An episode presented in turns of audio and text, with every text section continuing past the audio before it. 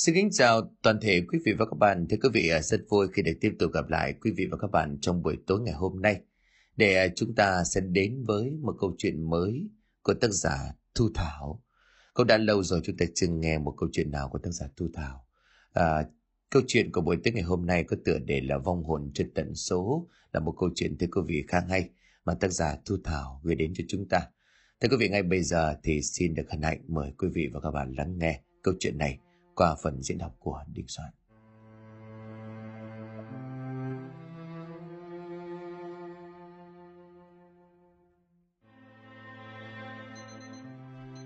Tiếng chuông báo thức từ chiếc đồng hồ nhỏ đặt trên bàn reo vang, báo hiệu một ngày mới đã tới.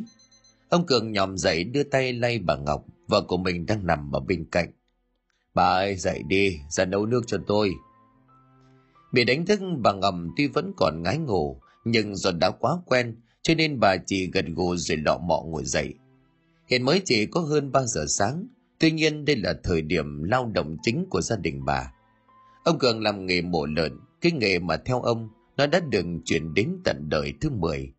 Đối với người ngoài nhìn vào thì nhiều khi còn e rè, nhưng mà riêng ông nó không những là ký sinh nhai, mà còn giúp ông nhớ đến những bậc tổ tiên, sinh thành, đã vất vả nuôi mình khôn lớn – còn bà Ngọc bà ít tuổi hơn chồng tận những một sát. Ngày mới về làm dâu, nhìn thấy cảnh mổ lợn thì bà hãi lắm. Nhưng mà làm nhiều thì quen, thậm chí có những hôm chồng đau ốm, bà còn tự đảm nhận việc mổ lợn thay chồng. Hai người có hai người con, một trai một gái. Cô chị lớn tên là Trâm lấy chồng ba năm trước, hiện đang sinh sống gần làng kế bên. Người con trai út tên là Kiểm, anh này năm nay 23 tuổi, vừa mới tốt nghiệp đại học tháng trước. Do tìm chưa ra việc thích hợp cho nên cứ ở nhà chờ gửi hồ sơ đi khắp nơi. Trở lại buổi sáng ngày hôm nay, ông Cường mang dép lò mò bước ra phía chuồng lợn. Bên trong hiện đang quân đến năm sáu con lợn nái ủ ịt béo tốt. Hai con trong số này là của một trang trại gửi sang vào đêm qua để ông ờ, Cường mổ giúp. Những người còn lại là của những hộ dân trong vùng, để ông mổ xong sẽ đến lấy màng ra chợ bán. Như một thói quen nông bước tới một cái bàn thờ nhỏ đặt kế bên chuồng lợn. Cái bàn thờ này nghe bảo là thờ tổ nghiệp, còn vì tổ nghiệp ra sao thì ngay cả ông cũng không rõ. Chỉ biết ngày xưa khi bố chuyển lại nghề thì đã căn dặn ông tuyệt đối không phải hương hoa, cũng mới đàng hoàng với tổ nghiệp. trên một nén hương ông Cường nhắm mắt lại, bắt đầu lâm dâm khấn vái. Đến khi mà cắm hương xong vào cái lư thì ông mới bắt đầu mở cửa chuồng kêu một con heo gần tầm tay nhất ra ngoài. Bình thường ngoài ra vợ chồng của ông thì còn có thêm một người đàn ông trong xóm tên là Phú sang làm thuê. Nhưng mà hôm qua trong làng có cái đám cưới, đãi khuya quá cho nên giờ Phú vẫn còn đang say bí tỉ. Hướng ánh mắt của mình vào nhà, ông Cường lúc này liền lớn tiếng. Thằng Kiệm đâu, Kiệm ơi, ra bố bảo. Tiếng gọi của ông phải được lặp lại đến độ ba lần, thì cậu con trai mới phản hồi. Có chuyện gì với bố con đang ngủ mà? Mày ra phụ bố một tay, tao già rồi vác công được con lợn cả trăm cân đâu. Từ bên trong kiểm lò mò bước ra cùng một gương mặt đầy nhăn nhó khó chịu. Anh Phú đâu rồi? Bố đuổi việc anh ấy rồi à? Phủi phui cái mồm của mày đi, đuổi là đuổi thế nào? Lâu lâu thì cũng phải cho cái thằng Phú nghỉ một hôm xả hơi chứ. Mày suốt ngày ăn với chả ngủ, mập thây lên thì sinh bệnh ra đấy con. Với lại mày phải phụ tao biết nghề, sau này thất nghiệp thì cũng biết ờ, cầm cái con dao mà lận lưng. Kiếm lúc này lắc đầu ngoài ngoài rồi nói, thôi thôi, bố đừng có mà hướng con theo cái nghề này nữa, con ớn lắm. Ngày nào cũng sống trong cái đống phần lợn, tiết lợn thì có mà dở người ra mất. Cái thằng này, mày bảo là, là, là, là tao dở người đấy hả? Không, con là con nói vậy thôi. Kiếm vừa chứa cháy vừa cười rồi nói tiếp. À, bố này, bố với mẹ cũng có tuổi rồi, trong nhà của mình à còn thiếu thứ gì nữa đâu. Tiền tiết kiệm trong ngân hàng với số lãi hàng tháng cũng đủ để cho hai người tiêu xài thoải mái rồi. Con nghĩ bố mẹ nên bỏ nghề đi. Để con tìm vài dự án đất đai nó ngon lành. Mình đầu tư chỉ có ngồi mát ăn bát vàng thôi. Trên câu nói của con trai, ông Cường lắc đầu ngoại ngoại rồi nói, Thôi, anh đừng có vẽ đông vẽ tây, lo chói con lợn cho nó cột cẩn thận đi kìa. Đất vì trả cát, có ngày bị lửa thì trắng mắt ra. Tiền nong ở trong ngân hàng tuy nhiều thế nhưng mà để để lo cho sau này. Chứ mà cứ ngồi không tiền tấn thì cũng hết. Kiểm lúc này gần gù rồi nói, vâng, Thôi con không tranh luận với bố nữa. Mong bố có nhiều sức khỏe làm nghề tới trận trăm tuổi nha bố. Anh không cần phải thách. Ông Cường vừa nói vừa lăm lăm con dao bầu trong tay. Đợi con lợn được kiểm trói thật chặt vào cái cột bê tông cốt thép dựng ở giữa sân. Ông từ từ cúi xuống, đòn con dao rồi chọc thẳng một nhát vào ít hầu. chống nhát đòn trí tử con lợn vùng vẫy la hét trong tuyệt vọng. Máu huyết của nó từ đó tuôn ra ảo ạt, xuống cái thau nhôm ở dưới đất. Ông Cường nhìn dòng máu đỏ tươi rồi chặt lưỡi. Cái con này khỏe phết nhỉ. Trong tiết này chắc bán cho người ta làm canh thì ngon phải biết. Đợi cho huyết chảy yếu đi thì con lợn không còn cựa quậy nữa. Ông Cường cùng con trai hè nhau vác nó lên một cái móc sắt. Tiếp đến để cho máu trong người của con vật chảy ra. Ông dùng một con dao nhỏ rạch thêm mấy đường ngay động mạch.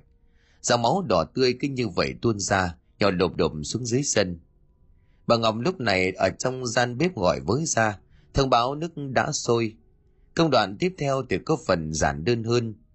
Đợi cho con lợn ra hết máu huyết, nước sôi sẽ được đổ lên rồi cạo sạch lông, cuối cùng làm mổ chặt thịt ra thành từng mảng và nội tạng cũng được để riêng qua một bên. Lần lượt từng công đoạn như vậy, đến khi trời vừa hưởng sáng thì ba con lợn thành phẩm đã được nằm trên tấm phản bằng đá granite đặt ở trước sân. Mấy người tiểu thương cũng bắt đầu xuất hiện để mua thịt mang ra chợ. Thông thường giá mỗi con lợn trừ đi tiền vốn từ chuồng thì ông Cường cũng sẽ bỏ túi khoảng 3 triệu đồng. Thế hôm nay không có đông người đến mua thịt, cho nên ông hất hàm bảo con trai dừng lại. Kiểm nhìn vào mấy con lợn còn lại trong chuồng rồi nhích mép. Chúng mày hên thật đấy, dáng mà ăn uống cho nó no thêm hôm nữa nhé.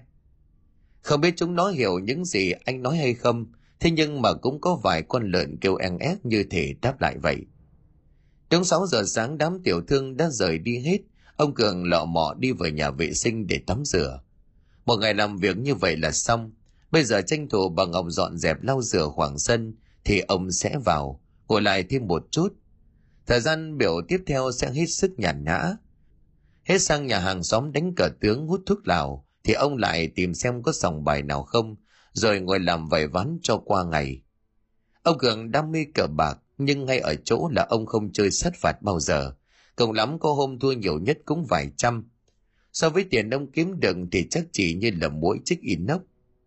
Chờ xế chiều lúc này có người hàng xóm mua được chai rượu rửa đặc sản miền Tây, cho nên mời ông Cường sang lai sai. Tất nhiên là cuộc vui này không thể thiếu được ông.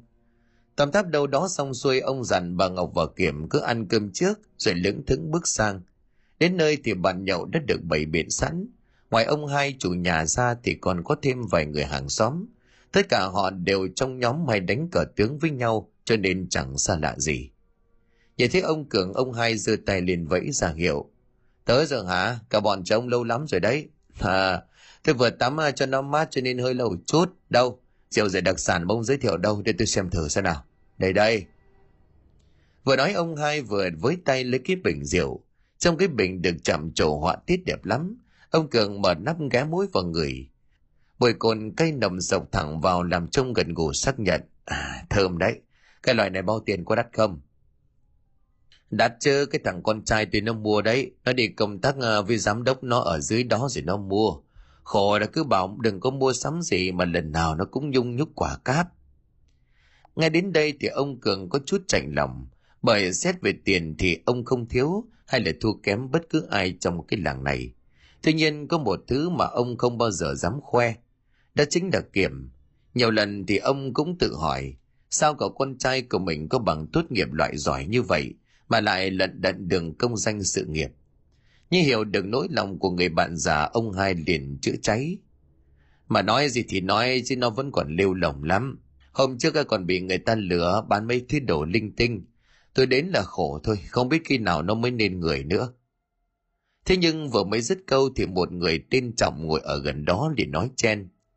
Ôi dào ơi ông hai như thế là phước phần lắm rồi. Chắc là do gia đình ông thường xuyên ăn chay niệm Phật làm thiện tích đức.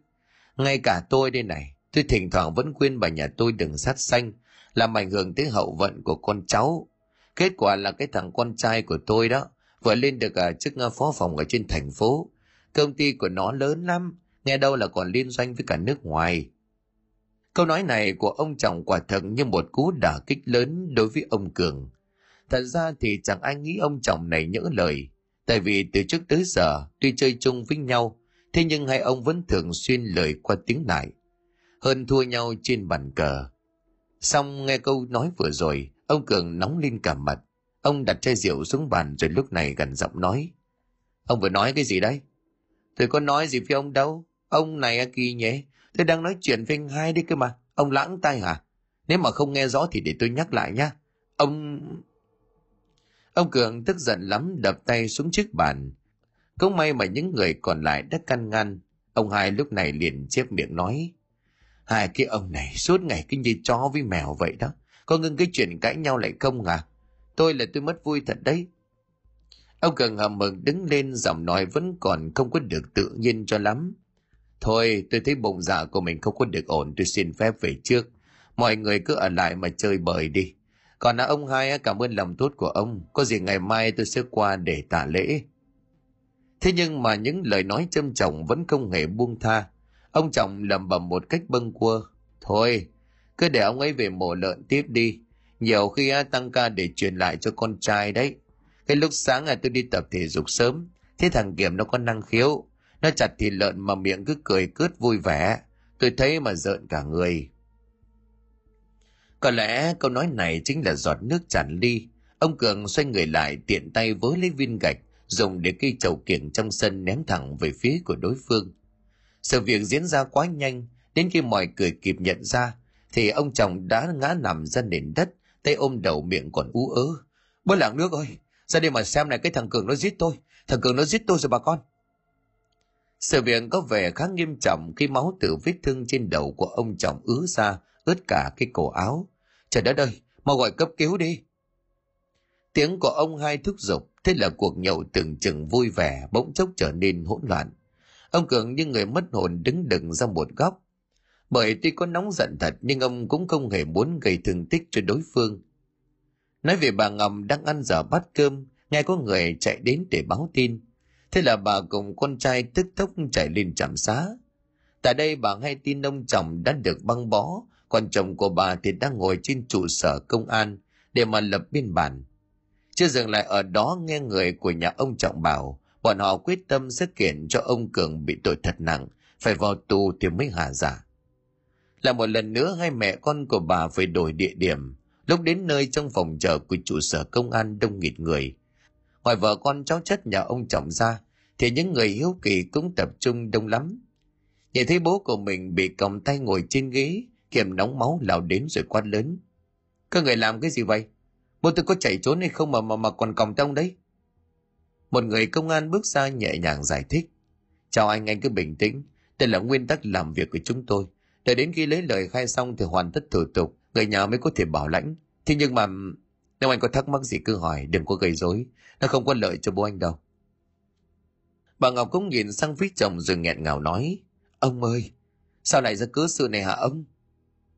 Ông Cường không đáp chỉ nhìn im vào khoảng không trước mặt. Bà Nhàn và ông chồng có vẻ không vừa, bà liền hắng giọng liếc háy. Vợ chồng nhà này cũng tỉnh nghĩa gớm nhỉ.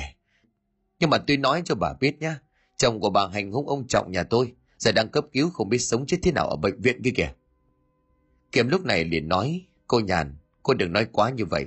Tôi với mẹ vợ bệnh viện sang đây, chú chồng không có việc gì cả, hoàn toàn tỉnh táo, vết thương đã được khâu lại băng bó rồi. Thế là xong á hả? Mày nghĩ vậy là xong á sao? Mày là bác sĩ hay sao mà mày nói chồng ta không có việc gì? Ta nói cho mày biết nhá, ta không để yên cái chuyện này đâu. Rồi sau đó bà liền quay sang người công an. Anh à, cho tôi xin tờ giấy để tôi viết đơn kiện cả lo nha đó. Tất nhiên chứng kiến cái giọng điệu khó chịu này của bà Nhàn thì những người có mặt đều cảm thấy bà ta có phần quá đáng.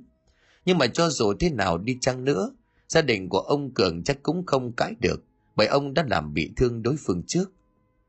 Lời qua tiếng lại chừng nửa giờ thì bà Nhàn nhận được một cuộc điện thoại. Nghe giọng điệu và các xưng hô thì chắc người đầu dây bên kia là ông Trọng. Không biết ông ta nói những gì mà bà cứ gần gù ra vẻ hài lòng. Lúc kết thúc cuộc trò chuyện thì bà ngất hàm về ông Cường. Chồng tôi mới gọi điện bảo là để chỗ tình làng nghĩa xóm, cho nên không muốn làm lớn chuyện. Nhưng mà gia đình các người phải bồi thường thiệt hại về tinh thần lẫn thể chất cho chồng tôi. Ông ấy bây giờ đau lắm. Bảo chắc sắp tới phải nghỉ ngơi tính dưỡng cả mấy tháng mới khỏe lại được. Bao nhiêu? Ông Cường nói với vẻ mặt lạnh lùng. Cũng không có nhiều đâu, tầm trăm triệu là được rồi. Cái gì? Bà có bị điên không à? Chồng bà bị làm sao mà đòi số tiền lớn vậy đừng có mà ăn vạ. À, các người định phủi bỏ trách nhiệm đó hả? Nếu vậy thì thôi, không có bồi thường gì cả, tôi kiện, tôi kiện chứ các người. Bà... Bà Ngọc có vẻ không kiềm chế nổi nữa, nhưng cũng may có mấy người ở đó ngăn lại. Ông Cường thì vẫn giữ vẻ điềm tĩnh của mình, ông từ tốn nói. Thôi được rồi, bà muốn bao nhiêu bà cứ viết rõ trong tờ giấy bãi nại tôi sẽ ký. Đấy, phải thế chứ. Ít ra trong nhà còn có mỗi ông là hiểu chuyện. Thôi thì thế này tôi cũng không muốn làm khó các người. Bây giờ tôi viết giấy bãi nại rồi bồi thường. Ông ký xong thì chúng ta ai về nhà đấy. Rồi, cứ quyết định như vậy đi. Bà Ngọc và Kiềm tuy bức xúc nhưng vì thấy thương ông Cường chịu cảnh bị cầm tay từ tối đến giờ cho nên đành cắn răng chịu đựng. Khoảng hơn 9 giờ tối mọi việc cũng được giải quyết xong. Ông Cường ra về cùng với lịch hẹn lên làm việc để bàn giao số tiền với đúng thỏa thuận bồi thường cho gia đình bà Nhàn. Về đến nhà ông Cường không nói không rằng cứ đi thẳng vào trong phòng rồi đóng cửa lại. Kiệm thì bực bội ngồi bên trước hiên, vừa châm thuốc vừa lẩm bẩm mấy câu chửi bâng quơ. Còn bà Ngọc biết chồng cả đêm chưa ăn gì, cho nên xuống bếp lọ mỏ nấu cho chồng một bát phở. Xong xuôi bà bỏ lên cái khay rồi mang vào cho chồng. Đứng trước cửa phòng lúc này bà gọi. Ông ơi, cái gì đây? Tôi còn nấu bát phở ông ăn cho nóng nhé. Bà cứ để bỏ ngoài đi, là tuần sau. Không được. Ông nói như thế rồi lại ở yên trong đấy. Tôi lo lắm ông mở cửa ra đi. Tôi vào trong phòng cho ông ăn luôn. Rồi, bà đợi tôi lát. Đứng ở bên ngoài thêm chừng 5 phút, thì cánh cửa phòng cũng được mở ra. Ông Cường nhíu mày rồi lẩm bẩm. Bà cứ để đó đi lát tôi ăn thì có làm sao? Thế ông từ tối đến giờ không có ăn gì tôi lo lắm. Nhớ đau bao tử thì khổ đó. Thôi được rồi, bà mang vào trong đi. Tôi thay bộ quần áo rồi ăn. Bước theo chân của chồng bà Ngọc lọ mọ đặt bắt vợ lên chiếc bàn nhỏ. Ông Cường lúc này cũng đã thay bộ quần đùi, áo bà lỗ trắng, ngồi xuống bàn xì soạt hút phở. Đợi trông ăn chừng được hơn nửa bát thì bà Ngọc mới thì thầm. Ông này, cái chuyện ban ấy ông à, tính đưa cho người ta cả trăm triệu thật hả? Ông Cường nói với giọng bình thản. Hết cách rồi, coi như là của đi thay người vậy. Chỉ chắc cả lúc đó tôi giận quá mất khôn. Rốt cuộc là có cái chuyện gì chứ? Ông với ông chồng kia mọi khi vẫn hay chơi cờ tướng với nhau. Sao bây giờ lại... Kệ nó đi. Cái thằng cả chớ nó chẳng sống được bao lâu nữa đâu. Ơ, sao ông lại nói vậy? Ông chồng bị thương nhẹ thôi mà. À, à, không có gì đâu. Ý tôi là nếu mà nó cứ có cái mồm đi sai như vậy, sớm muộn gì cũng bị người ta đánh chết. Thôi, coi như bỏ qua đi, làm bài học cho mình. Ông ăn nhanh đi để tôi còn lau dọn, sáng sớm mai dậy rồi mổ lợn tiếp. Ông Cường lắc đầu hút một muỗng nước lèo rồi nói, không cần đâu, tôi định sẽ nghỉ ngơi ít hôm không mổ lợn nữa. Sao? Ông nói sao, sao, sao lại không mổ? Tôi thấy cơ thể của mình nó hơi mệt, chắc dạo này làm việc liên tục. Nhà bà gọi điện thông báo với mấy người tiểu thương đã bỏ họ tìm mà cái lò khác mua tạm ít hôm. Gọi cho thằng Phú nữa, đợi nghỉ ngơi xong người tôi lại làm tiếp. Sự bất ngờ này của bà Ngọc là vì sợ sức khỏe của ông Cường có vấn đề, chứ thực ra thì bà cũng muốn gia đình của mình nghỉ công việc giết chóc này từ cả năm trước. Số là bà hay đi chùa cúng dường để cầu bình an, cho nên lo lắng về nghiệp quả sát sinh của vợ chồng. Thế là bà liền nói thêm ngay, ông này, nếu mà nghỉ được thì mình nghỉ luôn đi, cái thằng Kiểm nó bảo, nghỉ là nghỉ thế nào? Ông Cường cường lại nhăn nhó nhìn vợ, kỳ thì lấy gì bỏ vào mồm, định ăn hết tiền tiết kiệm rồi ra đường ăn mày hả? Không phải nuôi một mình tôi với bà đâu, có cái thằng Kiểm nữa đấy. Nó bây giờ làm việc bên ngoài thì không được, nối nghiệp tôi lại chẳng chịu. Cứ cái đà này có khi tôi phải nuôi nó đến lúc chết mất. Nói đến đây ông Cường lại tiếp tục ăn nốt bánh phở của mình. Bà Ngọc thì thở dài ngao ngán. Tuy nhiên không chỉ có bà nghe được câu nói vừa rồi mà còn có cả Kiểm. Anh vào trong nhà định hỏi bố mình vài chuyện nhưng đến trước cửa thì nghe ông nhắc tới tên của mình cho nên cứ đứng đó mà nghe. Hơn nay hết Kiểm cũng bất lực với chính bản thân của mình. Đường đường là một sinh viên tốt nghiệp loại giỏi nhưng cứ xin vào thử việc ở đâu chừng vài ngày thì anh lại bị cho thôi việc. Mà nguyên nhân lại không đến từ năng lực mới đau, toàn là những lý do không đâu. Khi thì anh không tham gia vào hội nhóm kín đặc công ty, rồi bị họ chủ dập. Khi thì vô tình va phải ông giám đốc đang đi trong sảnh, làm cho ông ngã nhào. Bị bé mặn cho nên ông đuổi luôn Kiểm cho đỡ tức. Hiện tại Kiểm cũng giải CV của mình đi khắp nơi. Tuy nhiên mức độ thành công của chúng dường như bằng không. Đúng lúc này bà Ngọc bưng bát vợ đang hết sạch ra ngoài. Bà bắt gặp con trai. Nhưng để hiểu ra bà thầm sang hiểu cho Kiểm xuống bếp để nói chuyện. Đi theo sau lưng của mẹ, anh chốc chốc thở dài để ngao ngán. Xuống đến nơi bà Ngọc thì thầm. Kiểm này, vừa rồi con nghe hết rồi phải không? Con, con không có nghe gì vậy mẹ. Thôi đi ông tướng, ông đâu có biết nói dối những cái mặt thôi là biểu hiện rồi. Con... Mày đừng có để ý làm gì. Bố mẹ cũng vì thương con nên là mới không muốn cho mày lăn lộn cực khổ bên ngoài. Mày thích kinh doanh riêng không? Cứ tìm hiểu đi rồi xin bố cấp vốn cho mà làm ăn. Như anh rể của mày đấy, câu là dân buôn bán nội thất giàu nứt đố đổ vách. Hay là mày theo học nghề của nó? Thôi, con không có hướng buôn bán đâu. Con chỉ muốn làm nghề kỹ sư công nghệ thông tin đúng với ngành học của con. Con đã gửi hồ sơ xin việc cho mấy công ty nước ngoài, họ chắc phản hồi sớm thôi. Cái thằng này, mày cứ ương bướng thế này thì mẹ cũng đến chịu thôi. Mà thôi, cứ cố gắng vậy. Miễn đừng có nản trí rồi ăn chơi lêu lỏng là được rồi. Vâng ạ, con biết rồi mà. À, có cái chuyện này nữa. Con Trâm nó gọi về hỏi thăm thì đừng có mách nó cái việc hôm nay. Tính chị mày hay lo nghĩ, rồi lại à, sinh ra đủ thứ chuyện thì mệt mỏi lắm. Kiệm gật gù mà tủ lạnh lấy quả táo đựng trong ngăn mát rồi lững thững bước về phòng của mình. Sáng hôm sau tuy đang trong thời gian nghỉ ngơi nhưng do đã quen với khung giờ sinh hoạt cho nên bà Ngọc giật mình tỉnh dậy. Nhà mắt nhìn lên chiếc đồng hồ trên bàn mới hơn 3 giờ rưỡi sáng. Và rồi khi quay người sang thì bà giật mình, bởi không thấy ông Cường đâu. Ban đầu nghĩ chắc ông đi vệ sinh hay hút thuốc, nhưng mà đợi mãi vẫn không thích chồng trở lại. Bà Ngọc sốt ruột lo chồng bị gì cho nên bà liền búi tóc, rồi bước xuống giường. Đi một mạch khắp phòng nhà vẫn chẳng thấy ông đâu. Bà càng lo lắng hơn nữa. Thế nhưng đến khi hướng mắt ra khoảng sân phía cách chuồng lợn, thì bà thở vào nhẹ nhõm khi mà trông thấy ông Cường đang đứng ở ngoài đó. Vừa đưa tay mở cửa bà vừa cất tiếng gọi. Ông đang làm gì đấy? Sao bảo sáng nay nghỉ ngơi một hôm? Nghe giọng của vợ ông Cường có chút giật mình nhưng rồi ông gật gù trả lời. Thì tôi nghỉ ngơi mà, lúc nãy đau bụng dậy đi vệ sinh, rồi đi bộ mấy vòng hút thuốc đi mà. Ông đau ra sao, có cần uh, uống thuốc không? Khỏi đi thuốc men gì, tôi đi vệ sinh xong thì ổn rồi. Bước tới gần hơn, bà Ngọc nhận ra trên cái ban thờ tổ nghiệp lúc này có mấy nén hương đang cháy dở. Bên cạnh còn có một cái thủ lợn sống. Ông lấy từ trong tủ đông ra. Trong miệng của cái thủ lợn có kẹp thêm một con dao sắt. Thế là bà lại tò mò rồi hỏi. Ủa ông thắp hương làm gì vậy? Còn cúng cả cái thủ lợn thế này. Hôm nay là ngày lễ gì sao? Ừ hay cái bà này. Thì thắp hương cũng phải khai báo hay xin phép bà sao hả? Nhận ra giọng nói có phần bực dòng và khó chịu của chồng, bà Ngọc lắc đầu rồi giải thích. Không, tôi không có ý đó. Ông ở việc gì phải quát nạt như thế? Bực cả mình. Ông Cường lầm bầm rồi búng tay, bắn cái tàn thuốc lá ra ngoài đường rồi bước thẳng vào trong nhà.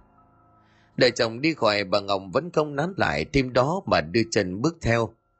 Trời sáng hẳn mọi người trong nhà bắt đầu thức dậy. Bà Ngọc lò mò trong bếp chuẩn bị đồ ăn sáng cho chồng con. Ông Cường lúc này vẫn còn đang ngủ ở trong phòng. Còn Kiệm thì mang chiếc xe tay ga, món quà khi tốt nghiệp mà anh được bố mẹ tặng ra xịt nước lau chùi. Và rồi đang loay hoay thì Kiểm trông thấy có bóng người bước tới đứng ở trước cổng. Kiểm, bố mẹ con đâu? Kiệm nhau mắt nhận ra người vừa gọi đây là ông hai hàng xóm. Anh với tay chỉ vào trong rồi đáp. Dạ bố con ờ, hình như còn ngủ, mẹ thì con ở dưới bếp, bác hai sang chơi à? Ờ, ta sang là để báo cho bố mẹ con biết cái tin này. Tin gì vậy ạ? À? Kiệm tò mò nhận ra trên gương mặt của ông hai trông không được thoải mái cho lắm. Lúc này bà Ngọc cũng từ trong bếp đi ra, nhìn ông hai bà liền gật đầu mở lời. Chào anh hai à, anh sang chơi sớm vậy? Kìa, còn đứng đó làm gì? Mau rửa tay vô pha trà đi, để mẹ gọi bố dậy. À, thôi cô Ngọc, tôi sang đây là để báo tin chứ không phải uống trà. Tin tin gì về anh hai? Nhà cái thằng chồng nó có chuyện rồi, cả nhà nó chết cả rồi đấy. Khỏi phải nói những gì ông hai vừa nói đây, làm cho bà Ngọc sững sờ, đến nỗi bà đứng không vững phải tựa vào vách. À, anh, anh nói sao lại chết à? Tôi cũng chả biết nữa. Cả xóm bây giờ đang náo loạn cả lên nhưng mà nghe những cái người ở gần đấy bảo là lúc sáng sớm chả biết có xích mích gì mà ông trọng à vác dao đùa vợ con chạy như vịt đấy được mấy vòng thì bà nhàn vấp té chưa kịp phản ứng thì đã bị ông trọng lao tới đâm cho mấy nhát.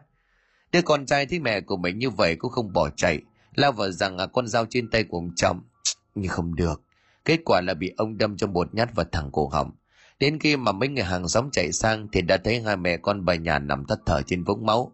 Còn ông trọng thì trâu cổ chết ngay trong phòng ngủ đấy. Trời đất ơi! Sao lại có cái chuyện đấy được chứ? Tôi bây giờ thì cũng dối quá lắm. Cô vào trong báo với thằng cường thế nhé tôi biết hai nhà vừa mới có chuyện xích mích nhưng mà nếu được thì hai người đến qua bên ấy. Nghĩa tử là nghĩa tận mà. À, vâng em biết rồi. Em cho gọi chồng em ngay đây. Thôi tôi đi thông báo cho mấy người khác nhá. Khổ quá thôi. Ông hai vừa quay lưng đi gọi thì bà ngọc tức tốc chạy vào trong. Ông cường lúc này đang ngủ ngáy khò khò không hề biết gì.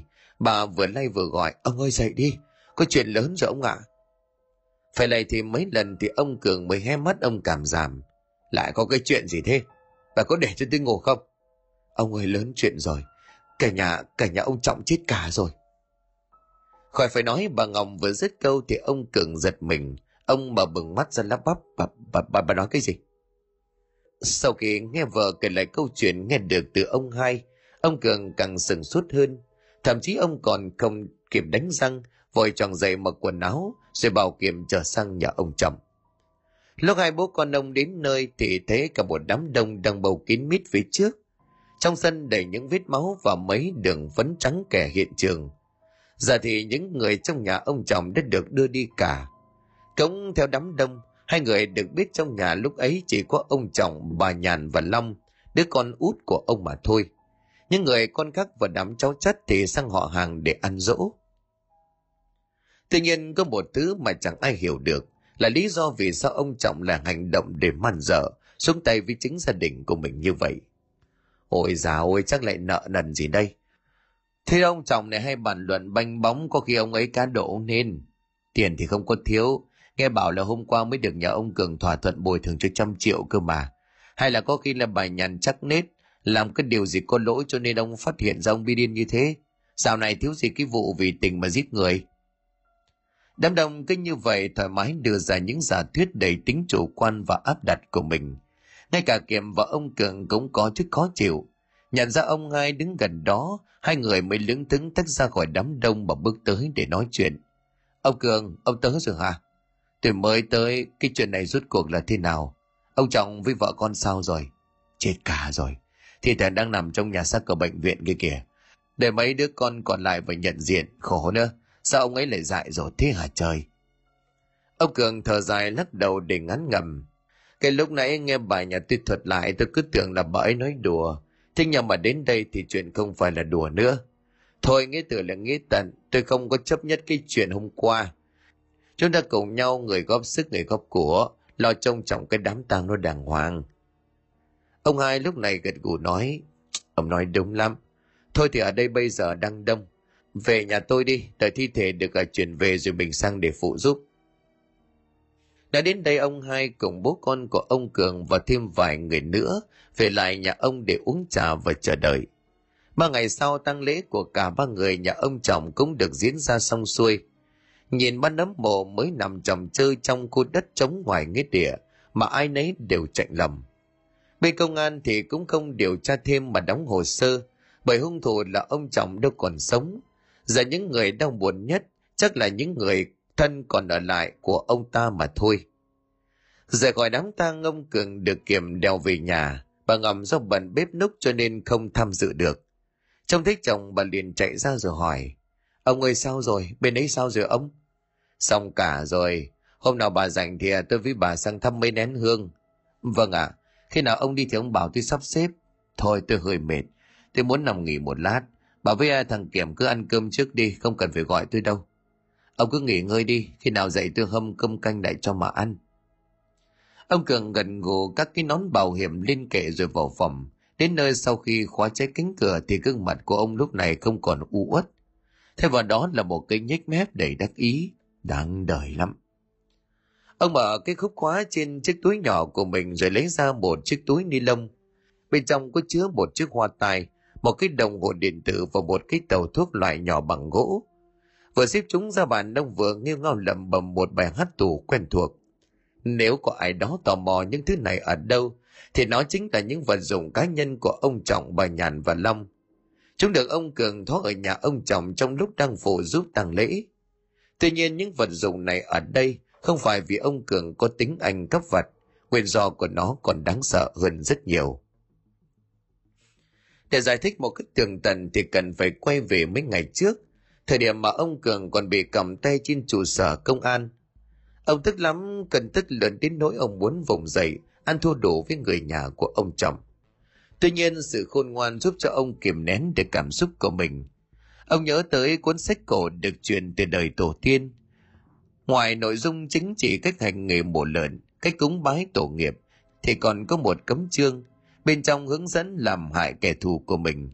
Tuy biết vậy nhưng mà từ đời bố ông đã nghiêm cấm con cái không được đọc và làm theo phần chương sách bị cấm này.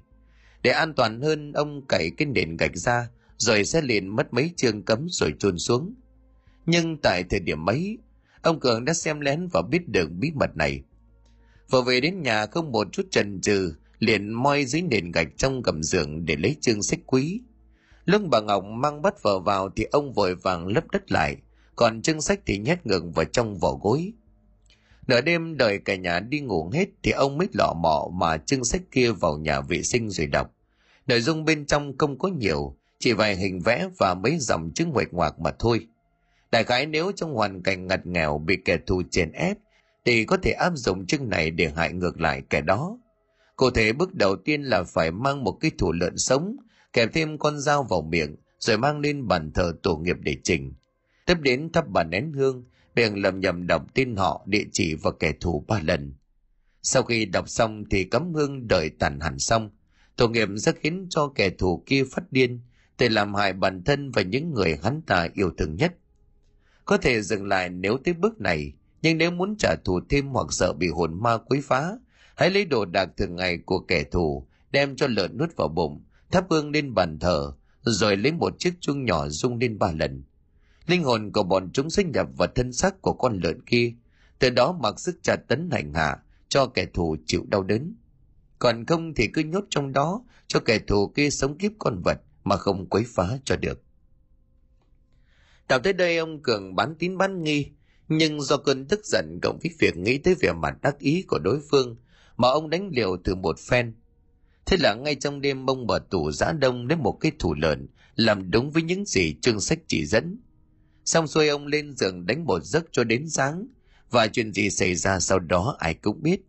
Vợ con của ông chồng chết thảm chính dưới lưỡi dao của ông – Mấy hôm trong tăng lễ của ông chồng, kỳ thực nhìn thấy Giang Cảnh quyến luyến khóc lóc, quỳ mọm bên chiếc quan tài mà ông có chút hối hận.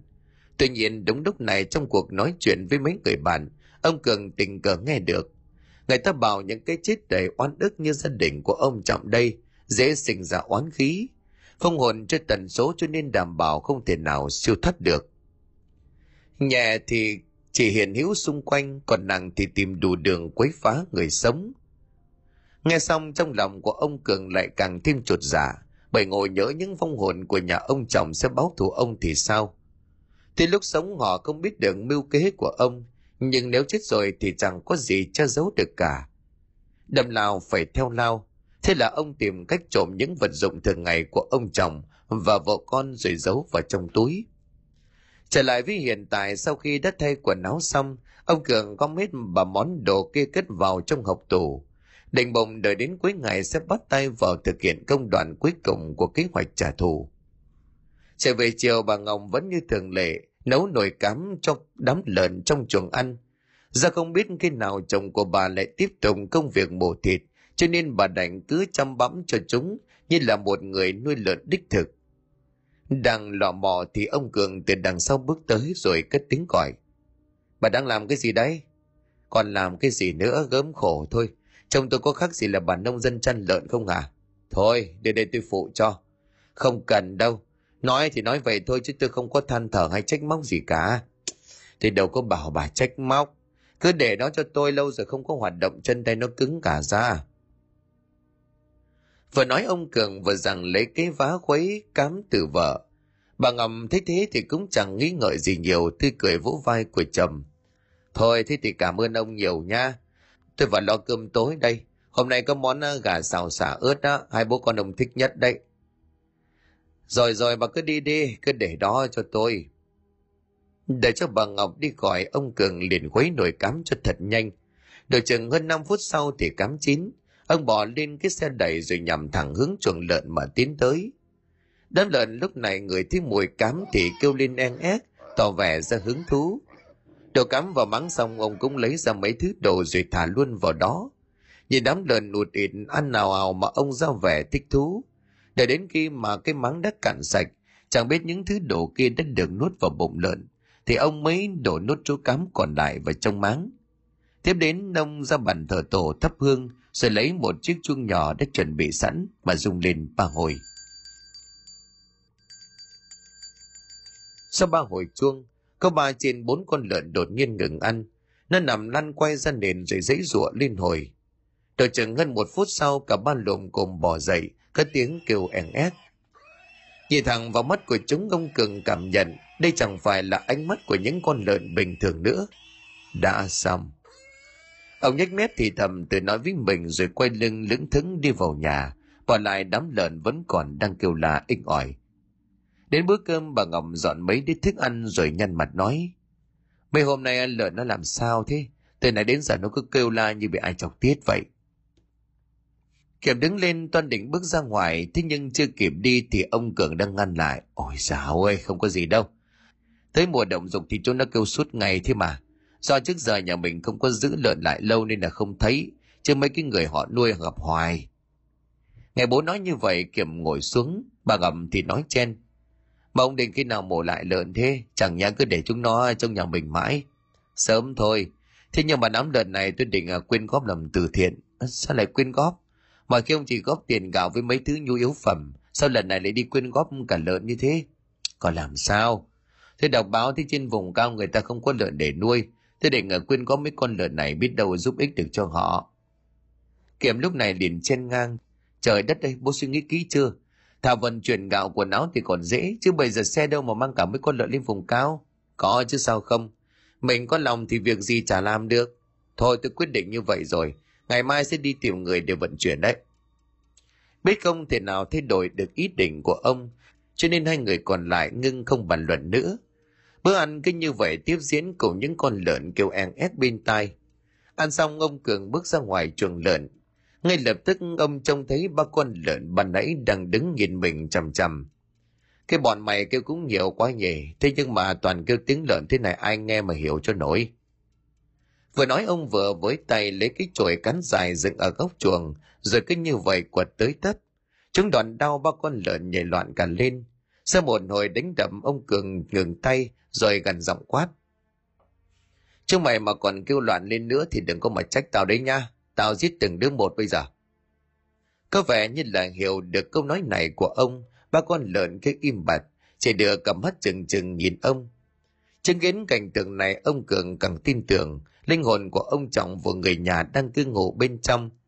Trước khi rời đi ông nhếch mép nói thêm một câu. Chúng mày bây giờ có hối hận thì cũng muộn rồi, ai lại bảo đi động vào người không nên động chứ. Tuy đắc ý nhưng ông Cường cũng không muốn giữ mấy con lợn hồn người này ở trong nhà. Đó cũng là lý do ông muốn quyền góp nó đi. Đi càng xa thì nếu chúng có bị người ta xẻ thịt, phong hồn của những người nhà ông chồng cũng chẳng thể tìm được đường về báo oán đông." Nói là làm ngay sáng hôm sau ông Cường lên thị xã thuê một chiếc xe tải để chở lợn. Để không ai nghi ngờ thì ngoài ba con lợn, ông còn bỏ tiền ra mua thêm gạo, mì tôm và những thứ gia vị thiết yếu.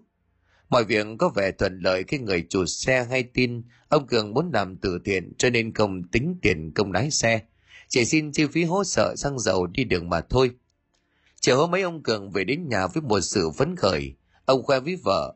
Nghe xong bà Ngọc cũng mừng vì tấm lòng hành thiện của chồng mà không mảy may nghĩ đến chuyện quyên góp kỳ lạ của ông.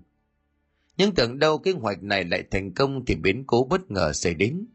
Sáng hôm sau khi đang chuẩn bị thống kê những món đồ thiết yếu mua thì ông Cường nhận được cuộc gọi của người bà con làng bên. Hôm nay nhà ấy có dỗ lớn mời ông sang dự.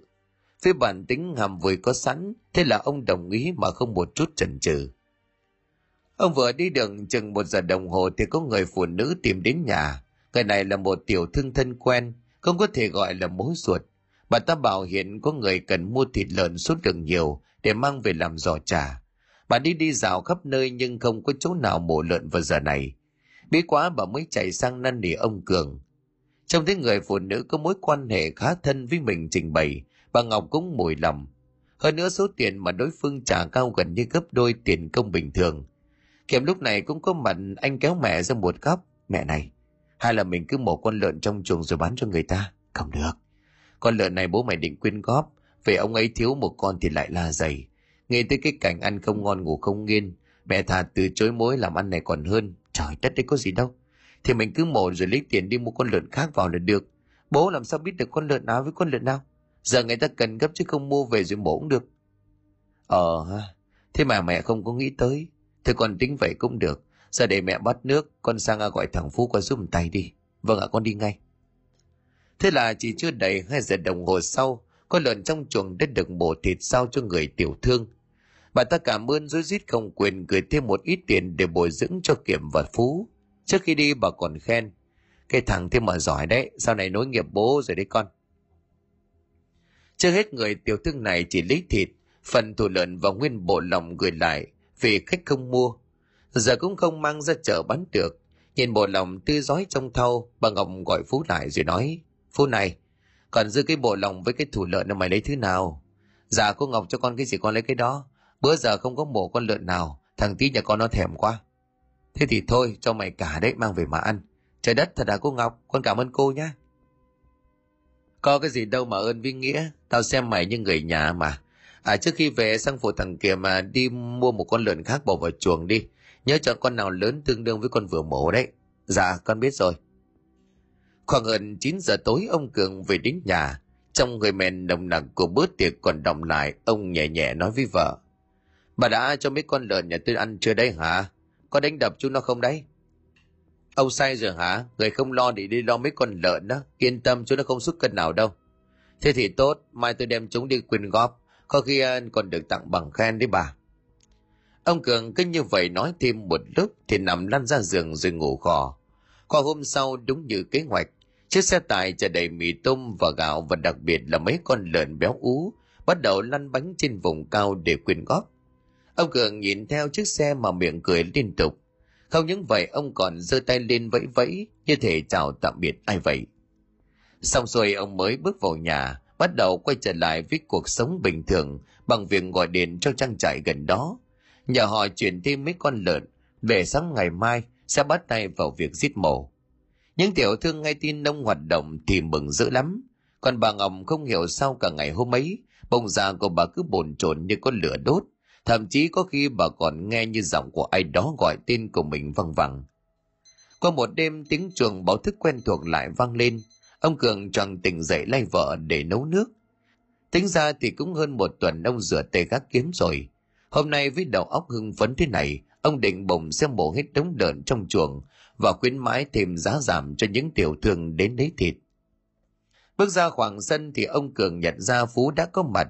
Ông nhìn ông chủ của mình rồi cười hề nói. Con chào chú Cường, mấy hôm rồi không có động tay động chân con nhớ chú qua. Cái thằng này ăn với chả nói, cứ làm như là đi đánh nhau không bằng đó. Thôi, lao vào chuẩn bị đồ nghề đi. Vừa nói ông Cường vừa chìa tay vào ổ khóa mở cánh cầm sắt ra cho Phú bước vào. Công việc vẫn như trình tự như vậy. Ông Cường thắp hương cúng bái tổ nghiệp, rồi cùng Phú chồng tiết lần lượt từng con lợn. Nhìn dòng máu đỏ tươi bắn tung tóe, chưa bao giờ ông Cường lại cảm thấy nhớ nghề như vậy. Xong xuôi đâu đó nhìn mấy hàng tàng thịt nằm trên phản mà ông hài lòng lắm. Ông quay sang Phú ông thì thầm. Coi bộ nghỉ ngơi mấy hôm mà chưa có lục nghề nhẹ, cái thằng này khá. lên nữa tao trả công à, rồi thưởng cho mấy trăm. vâng, có cảm ơn chú. Vừa nói Phú vừa lấy trong túi quần ra một chiếc đồng hồ rồi cho vào tay. Ai dạ đồng hồ mới hả? vâng, bà này cháu sợ dính máu cho nên con cất ở trong túi. Bây giờ mới dám lấy ra đeo. Cẩn thận thế là tốt. Nhưng mà nụ cười của ông Cường không kéo dài được lâu. Vậy ông thoáng nhận ra chiếc đồng hồ điện tử này quen lắm. Thôi chết rồi. Nó giống giống với chiếc đồng hồ của thằng Long con trai cũng trọng quá. Ông Cường nhíu mày ghé sát mắt vào tay của Phú để quan sát. Đúng thật là chiếc đồng hồ này giống hệt của Long. Nhưng làm sao có thể khi nó thực hiện trong bụng con lợn ở trên vùng cao. Phú, cái, cái, cái đồng hồ này mua đâu vậy con? Ừ, dạ con... Thoáng chút bối rối nhưng Phú cũng ngầm bừa lảng đi. Con mua trên chợ huyện loại này rẻ lắm, mấy chục ngàn thôi, đeo cho vui mà. Nói xong anh ta lững thững tiến về mấy người tiểu thương đang lấy thịt trên tấm phản. Thực ra thì chiếc đồng hồ này không phải Phú mua trên chợ, mà nó nằm trong mớ nội tạng của con lợn hôm qua anh mổ giúp mẹ con bà Ngọc. Sau khi phát hiện chiếc đồng hồ Phú đoán đây là đồ vật của Kiểm, nhưng do lòng tham nổi lên, anh ta giấu riêng làm của mình. Giờ thì có vẻ ông Cường đã nhận ra, nên anh định bụng giấu hoặc bán chiếc đồng hồ đi cho khỏi phiền phức. Giờ lúc này sáng ngàn mọi người cũng đã đi, kể cả Phú. Ông Cường để bà Ngọc dọn dẹp đống máu vào phân trên sân của mình, vào lấy quần áo để đi tắm rửa. Những suy nghĩ tò mò về chiếc đồng hồ vẫn không dứt ra khỏi đầu của ông, bởi sự giống nhau biểu hiện đầy khắc thường của Phú. Không được rồi, mình phải đi hỏi cho ra nhẽ. Thế là vừa tắm rửa xong, ông Cường tức tốc chạy sang nhà Phú. Đến nơi ông cất tiếng gọi lớn. Phú, mày đâu rồi Phú ơi?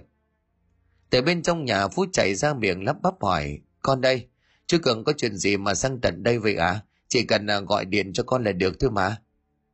Ông Cường nhìn xuống bàn tay của Phú nhận ra đối phương không còn đeo chiếc đồng hồ kia. Ông liền hất hàm rồi hỏi. Nó đâu rồi? À, là sao chú hỏi gì vậy? Chiếc đồng hồ nó đâu rồi? con vứt đi rồi, nó hỏng rồi chú ạ. À?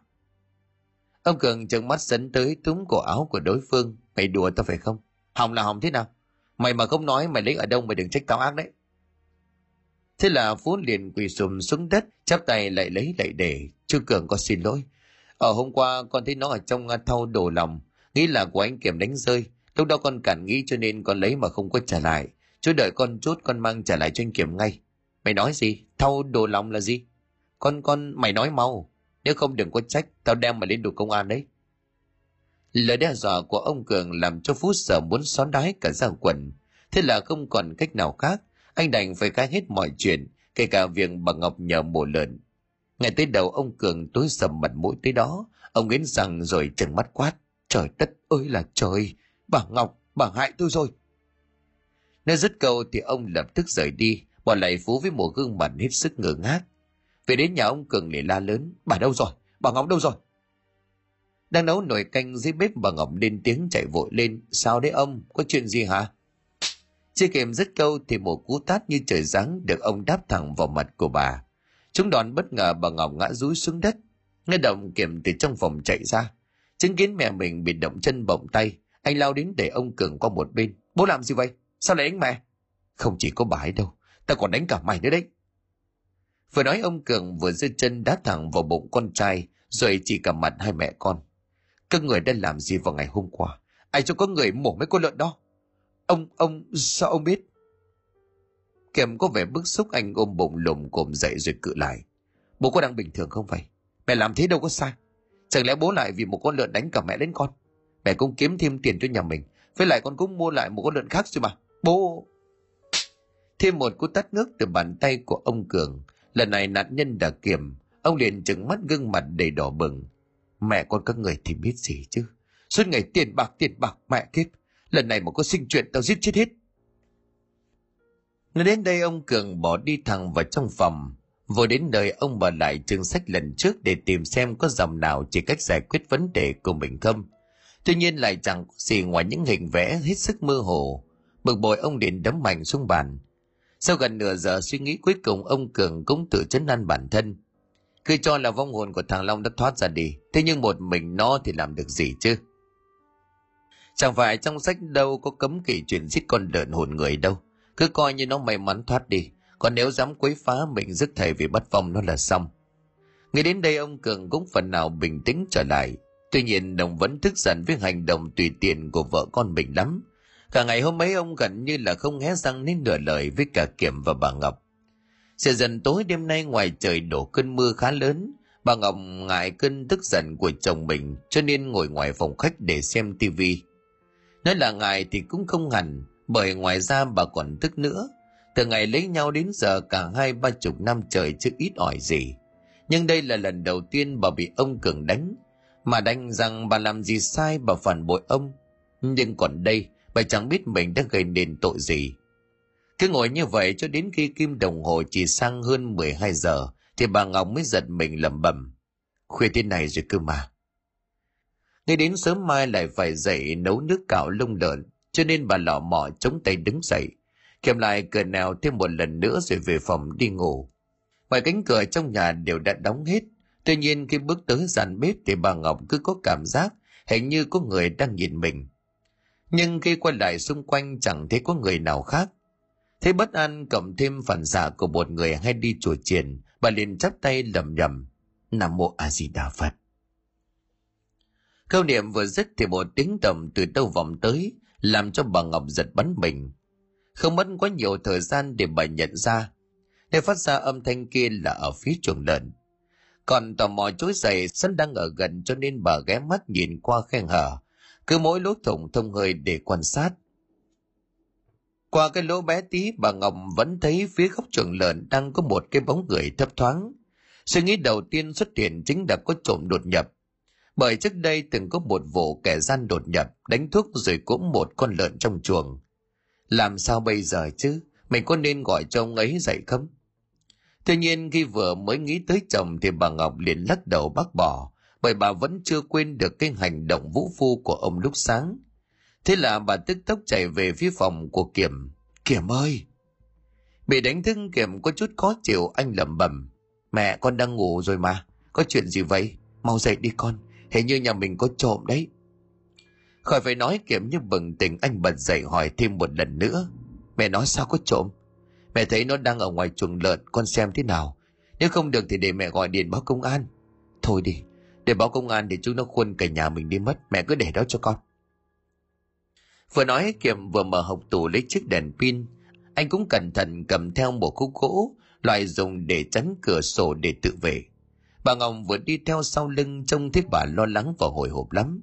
Hai mẹ con xuống tới sàn bếp, Kiệm ghé mắt nhìn vào lỗ thông hơi theo sự chỉ dẫn của bà Ngọc, thì đúng là anh trông thấy. Ngay kế bên chuồng lợn đang có một bóng người đứng ở đó. Thế là không chần chừ gì thêm kiểm mở tung cánh cửa miệng la lớn. Đứng yên, thằng ăn trộm kia.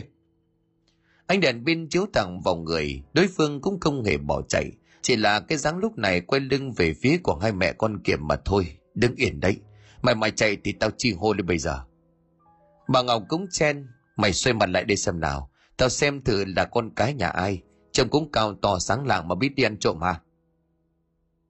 Vừa nói dứt câu thì bóng người kia xoay đầu lại, đây là hành động xoay đầu đúng nghĩa, khi chỉ có phần đầu là xoay 180 độ, còn cái thân người vẫn giữ nguyên vị trí cũ. Nhưng đây chưa phải là thứ đáng sợ nhất, bởi khi nhận diện được cái đầu của kẻ lạ mặt kia, thì cả Kiệm và bà Ngọc đều thất kinh.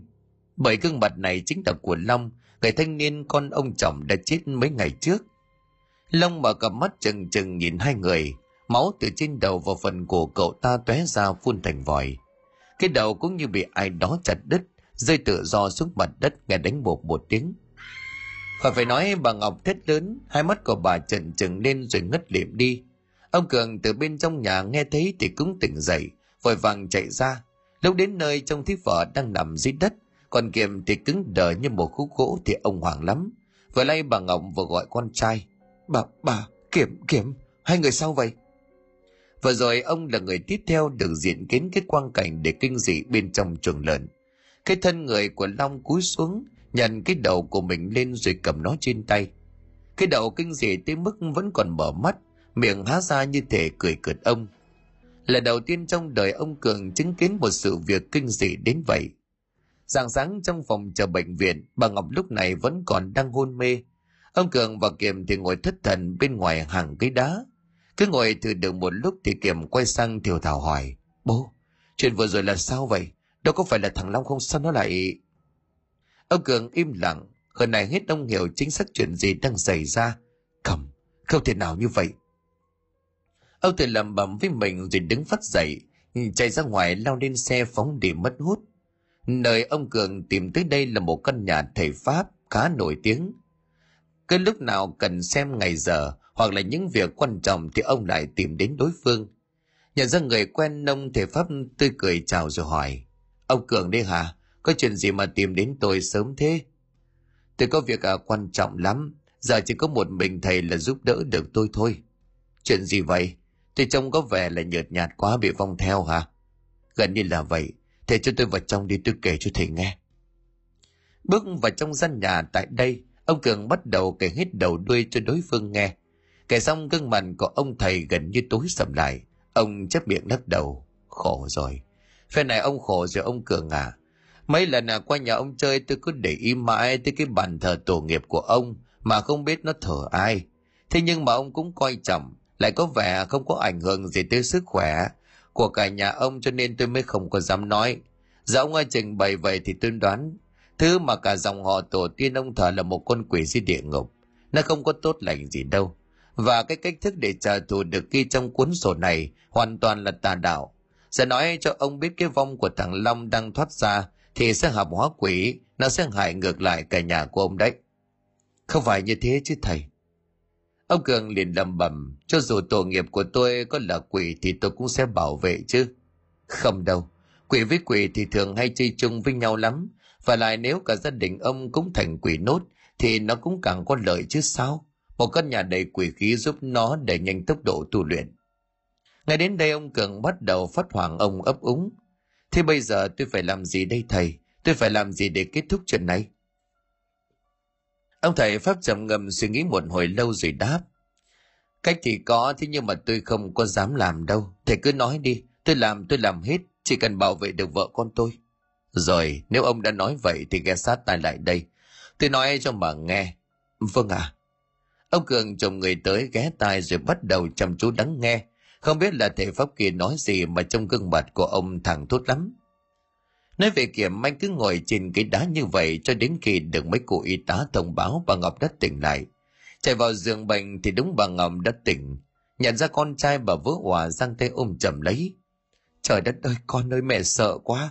Ở nhà mình có chuyện gì vậy chứ? Sao thằng Long nó lại ở đó chẳng phải nó chết rồi sao?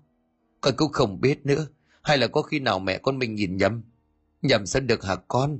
Cả mẹ và mày đều trông thấy. Chẳng lẽ là cả hai đều nhìn nhầm cùng một thứ? Kiệm lúc này liền lắc đầu. Thế bỏ qua đi mẹ không có sao đâu. Mẹ lo lắm. Hay là lần trước con với bố đi sang dự đám tang của nó. Rồi hai đứa hợp tuổi cho nên nó theo về ám trong nhà của mình. Thôi mà mẹ, mẹ đừng có mê tín nữa. Không có chuyện ấy đâu. Thế buổi nào rồi chứ? Mẹ lo lắm. Như sự nhớ ra điều gì bà Ngọc đào mắt nhìn xung quanh rồi hỏi Kiểm. Ủa Kiểm, bố con đâu? Con chả biết. Bà nãy bố đang ngồi ngoài đợi với con thì tự dưng đứng bật dậy chạy đi đâu đó. Con có gọi nhưng ông ấy không có đáp. Câu trả lời của con trai vừa dứt thì nó bất an ngập tràn trong tâm trí của bà. Như cảm giác ra được điều gì bà liền thúc giục. Mau, con mau gọi cho ông ấy xem ông ấy đang ở đâu mau lên. Tuy vẫn còn đang giận bố nhưng do bà Ngọc xúc động quá cho nên kiềm làm theo.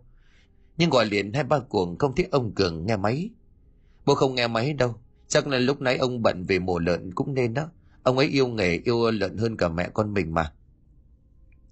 những lời trách móc này của Kiểm khiến cho anh nhanh chóng phải hối hận.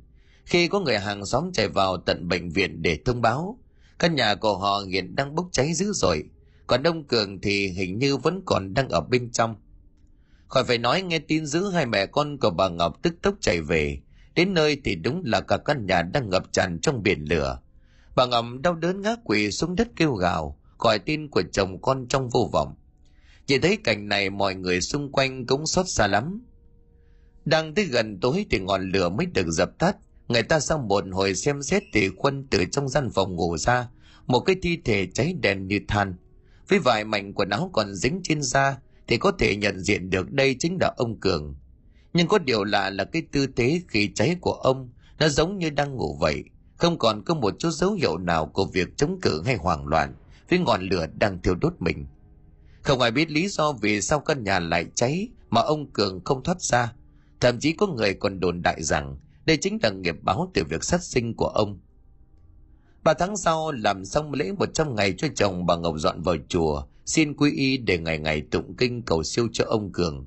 Căn nhà đổ nát cũng được à, dọn dẹp rồi giao bán cả mảnh đất còn Kiệm dọn lên thành phố vì nhận được tin hồ sơ xin việc của mình đã trúng tuyển vào một tập đoàn lớn. Cái lò mộ của ông Cường cũng đóng cửa từ đó. Tuy nhiên những người dân xung quanh vẫn thường kể lại những câu chuyện rằng thỉnh thoảng vào dạng sáng họ hay nghe những âm thanh giống như tiếng mài dao, tiếng lợn kêu văng vẳng từ mảnh đất kia